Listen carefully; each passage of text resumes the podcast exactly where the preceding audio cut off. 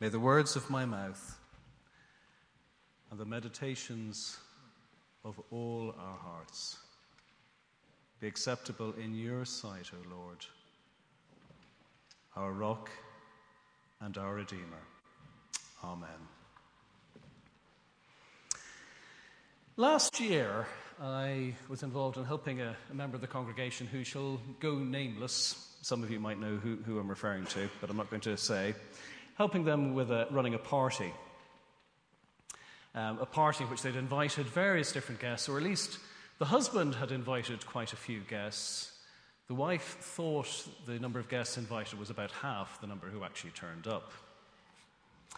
Thankfully, there was enough food to go round in the end. In fact, there was an excess left over. Um, there were an excess of desserts. People were bringing home takeaways. But there did come a point in the evening where the husband was dreading the doorbell ringing again in case it was another guest that he'd forgotten about and forgotten to inform his wife. The passage from chapter 6 of John's Gospel isn't quite like that. In terms of sharing food and having enough food to go around, this is on a different scale altogether. It is also somewhat unique as being one of the few miracles that is reported in all four of the Gospels. Matthew, Mark, Luke, and John all describe the feeding of the multitude, which is not just 5,000 people on their own, Matthew, in his Gospel, in chapter 14, verse 21, makes it very clear that there were women and children beside. 5,000 is only the number of men. The number might be conservatively estimated as being about four times that number, maybe about 20,000, if you've an equal number of women and maybe an equal gender balance of children as well. We don't know for sure, but 5,000 is absolutely the lower limit. 5,000 plus also gives you an extraordinary number of witnesses to an event. The only other event described by all the other gospel writers uniquely would be the crucifixion and the resurrection. So this stands alongside the crucifixion and the resurrection as being something that all of the gospel writers considered sufficiently important to include in their accounts of Jesus' life, ministry, and teaching. Some people, some commentators, have tried to argue away that maybe there was a, an amount of sharing that was prompted by Jesus. Maybe this is a case where a lot of people had food to spare, but they just needed to be provoked somehow into sharing. William Barclay, for example, tends to lean towards this view in his commentary on John's, uh, the Gospel according to John. However, I don't think this really adds up when you look at the account. Consider, for example, the number of leftovers. And consider how everybody has their fill. Consider how they have to, how the disciples have to go searching for food. None of this really adds up with people being prompted into sharing having an excess left over to this extent, to this number of people. This is something extraordinary. The setting for this is given very clearly in all of the Gospels. It's on the north shores of the Sea of Galilee. John, writing later than a lot of the other Gospel writers, describes how this is also the Sea of Tiberias in a footnote, referring to Tiberias, a city which was on the northern shores of Galilee. Luke, in his gospel, identifies it with Bethsaida, a fishing town, Bet, house of Saida fish, fishing, or people who are fishing. And it's interesting how in John's gospel, John's account, the two particular disciples who go off looking for food are local guys. Philip is described in chapter 1 of John's account as being from Bethsaida as are Andrew and Simon Peter, his brother. So Jesus sends the local guys off to try and find some food. He prompts them, he prompts them to go searching. Where are we to find bread? He asks the question, so that all these people may eat. Now, some of the other gospel writers have the disciples urging Jesus to send the people away so that they might be able to go and find food. They've gone to what is described as a fairly remote place. You might consider it somewhat remiss to go somewhere far off without having any food. Presumably, some food was carried but was consumed along the way. The setting for this is provided by Matthew and Mark in their Gospels as occurring after the death of John the Baptist and after this has been reported to Jesus. In Matthew chapter 14, we have the account of John the Baptist's death, and likewise in Mark chapter 6. Mark also adds the detail that Jesus has urged the disciples to come away and rest. And presumably, after hearing the news of John the Baptist's beheading, Jesus needs some time and space to grieve himself. But despite having a need for some time and space, they are followed by a crowd, followed by a massive number. Mark describes how Jesus has compassion on the people. Matthew describes how he's healing a number of them as well. And Mark also describes how Jesus has been teaching them. So a massive crowd has assembled of 5,000 plus. And Jesus asks Philip, Where are we to find bread so that these people might eat? Now, John makes it very clear that this is not something that Jesus doesn't know the answer to. He's testing Philip. Philip, you're a local. You know where food and drink could be found in this area. You're from this area. You're from Bethsaida. But Philip just answers almost incredulously, thinking of the number of the actual cost it would take to find enough food for all of these people. 200 denarii. 200 denarii. Two, that, a denarius, was a day's wage at the time. In the parable of the laborers in the vineyard in Matthew's gospel, this is clear that it's a day's wage. So if you multiply that up, a day's wage by 200 denarii, we're talking about over seven months' wages worth to feed all of these people. That's a lot of money, not something that's easily going to be found.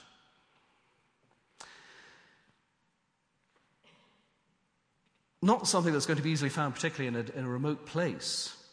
But Andrew takes a little bit more initiative. He goes searching around. And Andrew is often found at the fringes a little bit, looking around with others in a way that Philip also is throughout, throughout the gospel according to John. Andrew manages to find one boy who has some food, but surely not enough to distribute among this vast number of people. You could well understand how the disciples would think, how on earth could we possibly feed this number? And yet, somehow, with a very small starting material of five loaves and two broiled or somehow pickled fish five barley loaves, this vast crowd is fed. From a scientific perspective, this might seem to utterly contradict one of the basic principles of physics and chemistry the law of conservation of mass, the law of conservation of matter. And the disciples wouldn't have been naive about this.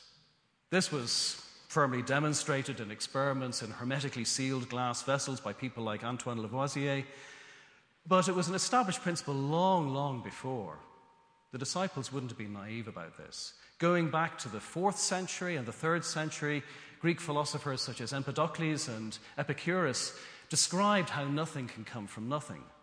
So it isn't something that you have to require enlightenment thinking to realize that this isn't something that happens normally. And yet, because we have the detail of a particular time and a particular place, and so many different witnesses at this time, there's no hint of people trying to contradict this account at the time. 5,000 plus people in this particular location, it would be easy for people to check up and refute if they, they thought, oh, this didn't happen. We have no record of any dispute of that. All of the gospel writers make it very clear that there were numerous witnesses and leftovers as well, which could have been used potentially as evidence, although they might have been consumed rather quickly.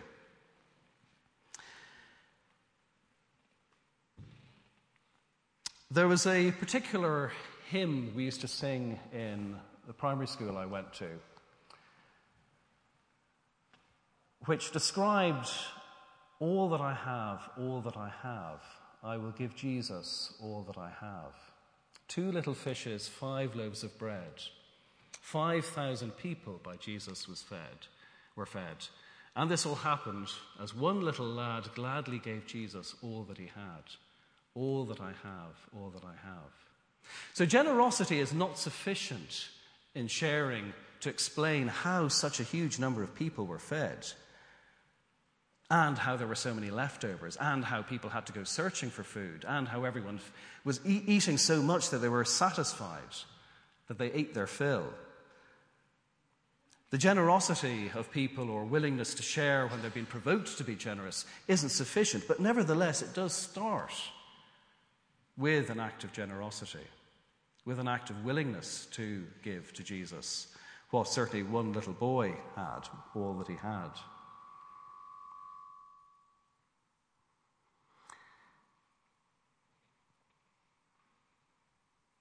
Sometimes we tend to focus just on the miraculous element, the stupendous, and fail to see the miracle of the ordinary as well, of God's ongoing generosity. We don't see miracles on this scale happening regularly nowadays. There may be situations where we often wish that that would happen, but it's not something that we often see. If we turn back to the psalm that we looked at earlier, Psalm 145, it describes God's generosity, but not necessarily in terms of something like the feeding of the 5,000. It talks about God's character. The Lord is gracious and merciful, slow to anger, and abounding in steadfast love. And that is expressed in verse 15 of how the eyes of all look to God. The eyes of all look to you, and you give them their food in due season. You open your hand you satisfy the desire of every living thing. This is describing not just our own species, human beings, but describing God's generosity and providence to all of creation. This is something that we can easily sometimes take for granted. I have to confess myself that often when I sit down to eat, I don't always remember to, to thank God for the food before me. But that is something that Jesus explicitly does here. Before he distributes the food, what is the first thing he does? He gets the people to sit down. There's grass in the place. And then in verse 11, he took the loaves, and when he had given thanks, he distributed them to those who were seated.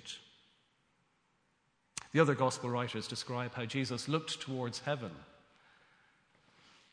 We don't know, and, and gave a blessing. He blessed God at the time. Now, we don't know exactly the words he, he might have used at the time. One could speculate that it might have been words similar to those that are often used in the Passover Seder, where people will pray to God, Blessed are you, Lord God, King of the universe, creator of many good kinds of food, or creator of food, of bread that comes forth from the earth. Baruch atah Adonai Eloheinu melech ha'alam, Berei minei mezonot, or Baruch atah Adonai Eloheinu melech ha'alam, blessed are you, Lord God, King of the universe. Hamotzi, bread. Uh, lechem, min, how God will bring forth bread from the earth and to bring singing blessing and acknowledgement that God ultimately provides. So when he is given thanks, it's only then that Jesus distributes and then urges the disciples to gather up all that is left.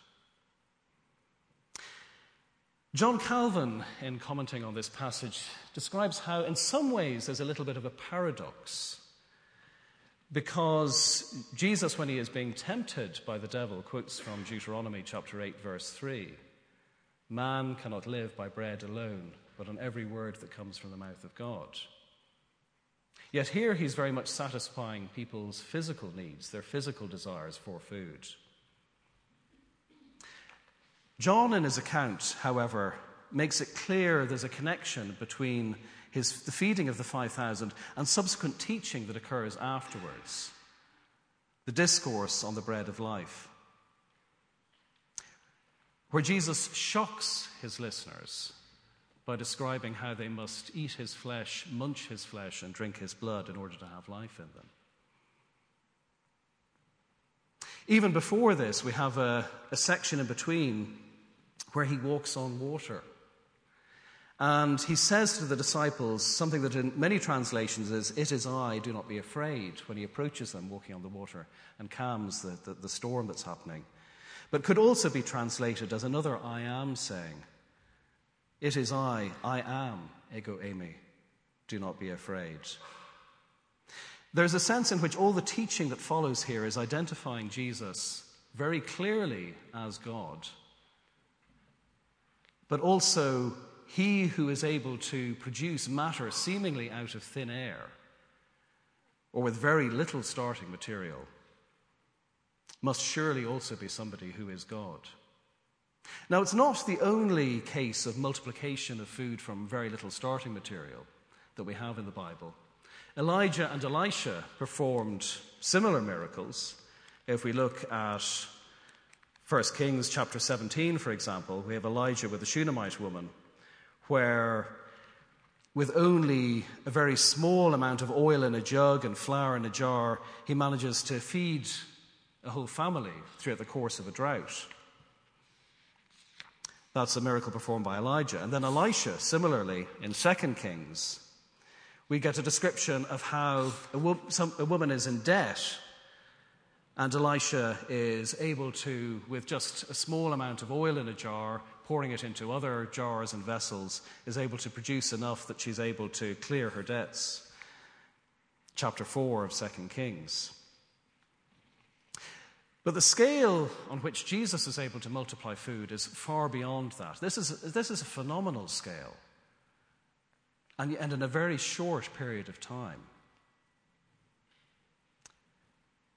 In many respects, to me, this is identifying Jesus clearly with God, a creator who is able to produce matter out of nothing, creatio ex nihilo, clearly identifying him as a creator. But there is a sense in which feeding people is also important in order for them to be able to listen and to think and to absorb Jesus' teaching. Not all of them do so. William Booth, the founder of the Salvation Army, described how people cannot really receive an understanding of God's love if they're focusing on the fact that they've got empty bellies at the time.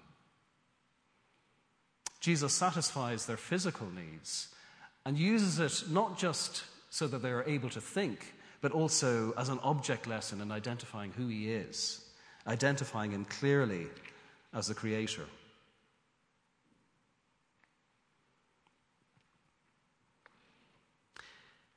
The extent, though, to which generosity is required to initiate it does raise questions regarding the inequalities we have in our world. Yes, God provides. But when God is described in Psalm 145 as upholding those who are falling and raising all who are bowed down, it doesn't say that God always does that directly. He could very easily do it indirectly through the means of other people.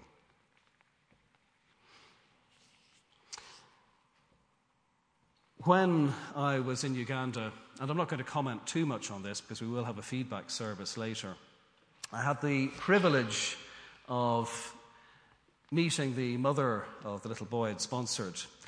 But even before I went out to Uganda, she'd given me a present to the Stockman family, to Steve and Janice, to bring back last year. In fact, a number of carvings. This was one of them. And when I came back and looked at this, I was reflecting on the balance we sometimes have between need and greed in our world. While we were in Uganda, all of us on the team had more than enough food to eat, and we were blessed with really good food. People who catered for us at the school where we're working in Unialeku. But also, one of the things that I learned about afterwards, not initially at the time, which rather shocked me, was the last day that we were there. We had a big party with all of the teachers, a big, a big banquet. And there was food left over on various plates. And a few people in the team told me afterwards how they'd noticed the children in the school just eating the scraps that were left on the plates, chewing on bones and things like this. That's something that I hadn't actually noticed at the time, but something that inevitably gives you a sense of guilt.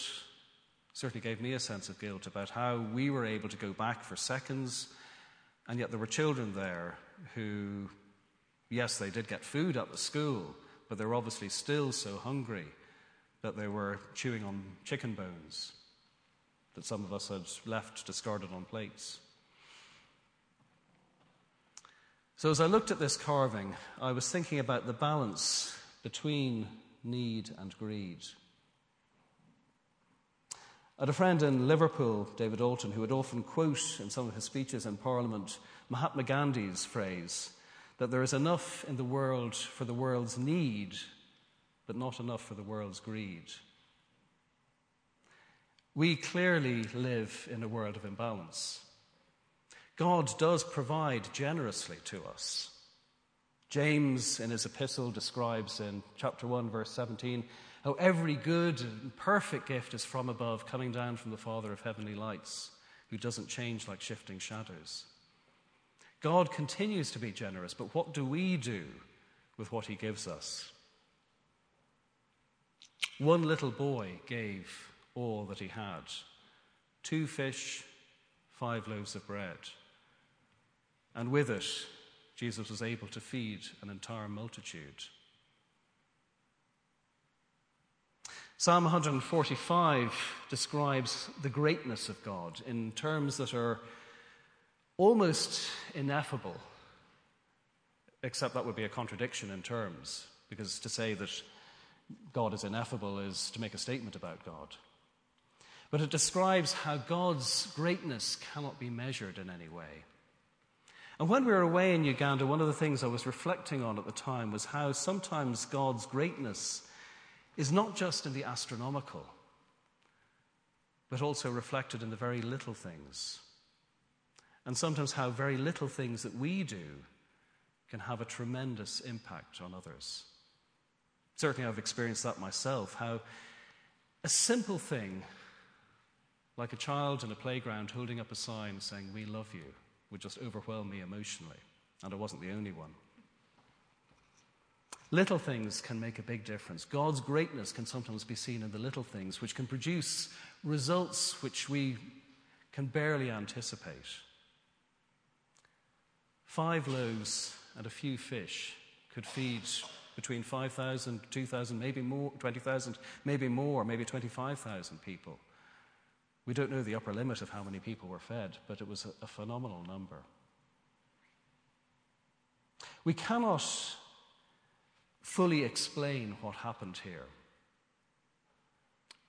We cannot fully explain it in scientific terms. It, it, defies that. We cannot explain it away easily either. I think for me, this simply points to God's clear creative power working through Jesus but also a way in which he involves us, involves his disciples, involves a young boy in the crowd.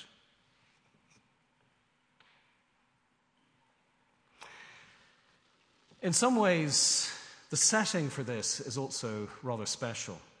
John makes it very clear that this event occurred at the Passover.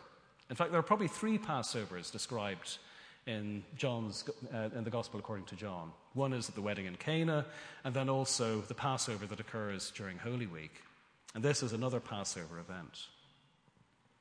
At Passover, people would also be thinking about the feast of unleavened bread, and it wouldn't be unsurprising then for this particular setting to be rather apposite for a teaching, a discourse on Jesus being the bread of life, and also for feeding so many people. The link with the events of the Exodus is also clear when the people proclaim Jesus at the very end. They want to proclaim him as a prophet.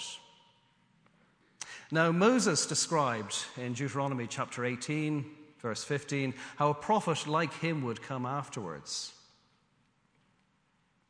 how there would be yet another prophet. The Lord your God will raise up for you a prophet like me from among you, from your brothers. It is to him you shall listen. In John chapter 6, they seem to think that Jesus is this prophet, but do they really listen to him? As we read on in chapter 6, where Jesus is now preaching in the synagogue in Capernaum about being the bread of life, very few seem able to take this teaching on board. But he describes himself as being the bread of life, and also, in many ways, this seems to be a fulfillment of Moses' prophecy. Jesus is far, far greater a prophet than, than Moses and far more than a prophet. And yet somehow they want to proclaim him as a king, to hijack him and meld him into their own purposes. So Jesus slips away, going back up the hillside to pray. The other gospel writers describe how he sends the disciples away in the boat at this point as well.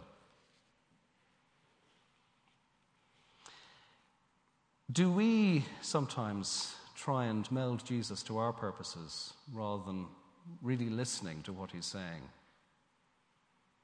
I think sometimes we can all be guilty of this. They want to make him a king in their own terms. Yes, Jesus is a king, he is Lord of the whole universe. But not a king who people can make by force to try and suit their own needs, suit their own desires.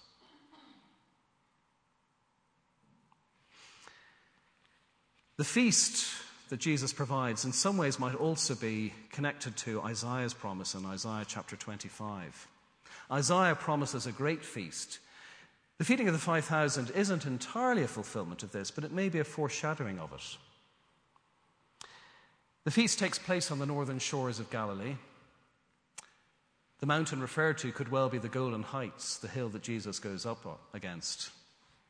In Isaiah chapter 25, Isaiah says the following On this mountain, the Lord of hosts will make for all peoples a feast of rich food, a feast of well aged wine, a rich food full of marrow of aged wine, well refined. And he will swallow up on this mountain the covering that is cast over all peoples, the veil that is spread over all nations. He will swallow up death forever.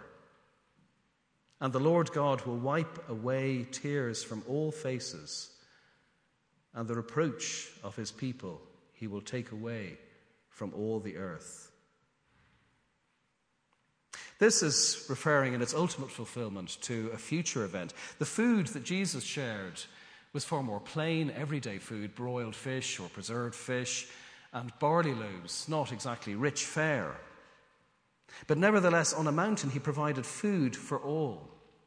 And he who is able to create out of nothing is far easier to identify with he who is able to swallow up death forever.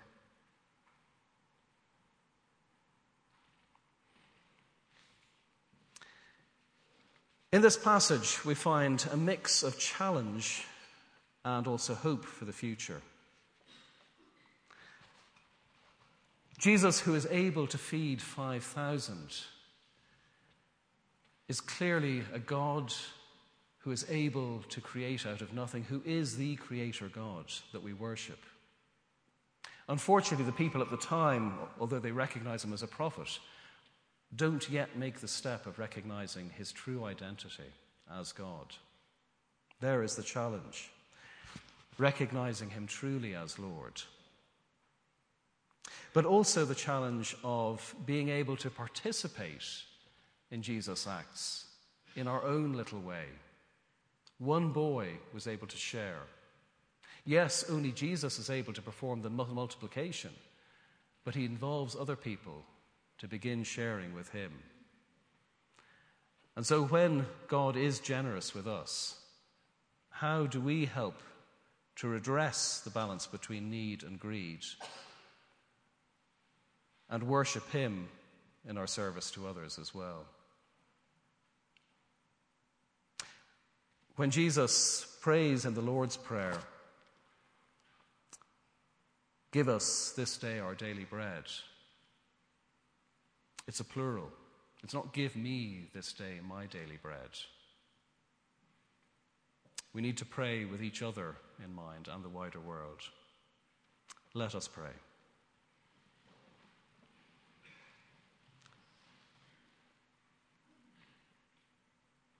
Loving Father, we thank you for the account we have this morning of Jesus feeding at least 5,000 people. In many ways, the events described are mind blowing. And yet, you perform great things with so little that we can contribute as well. Help us, challenge us, enable us by your Spirit to be generous with what you give us. Forgive us for those times when we have thought more about our own stomachs than about other people who might be going without, either in our own city or further afield in the world.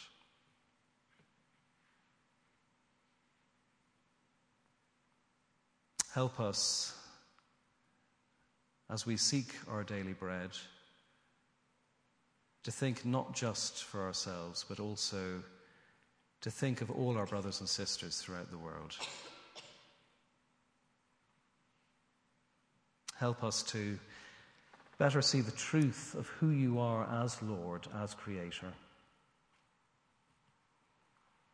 and not simply to try and seek our own desires but to seek the greater good of all your people. We ask these things in Jesus' name, who taught us when we pray to say, Our Father, who art in heaven, hallowed be thy name. Thy kingdom come, thy will be done, on earth as it is in heaven. Give us this day our daily bread and forgive us our trespasses, as we forgive those who trespass against us. And lead us not into temptation, but deliver us from evil. For thine is the kingdom, the power, and the glory, forever and ever. Amen.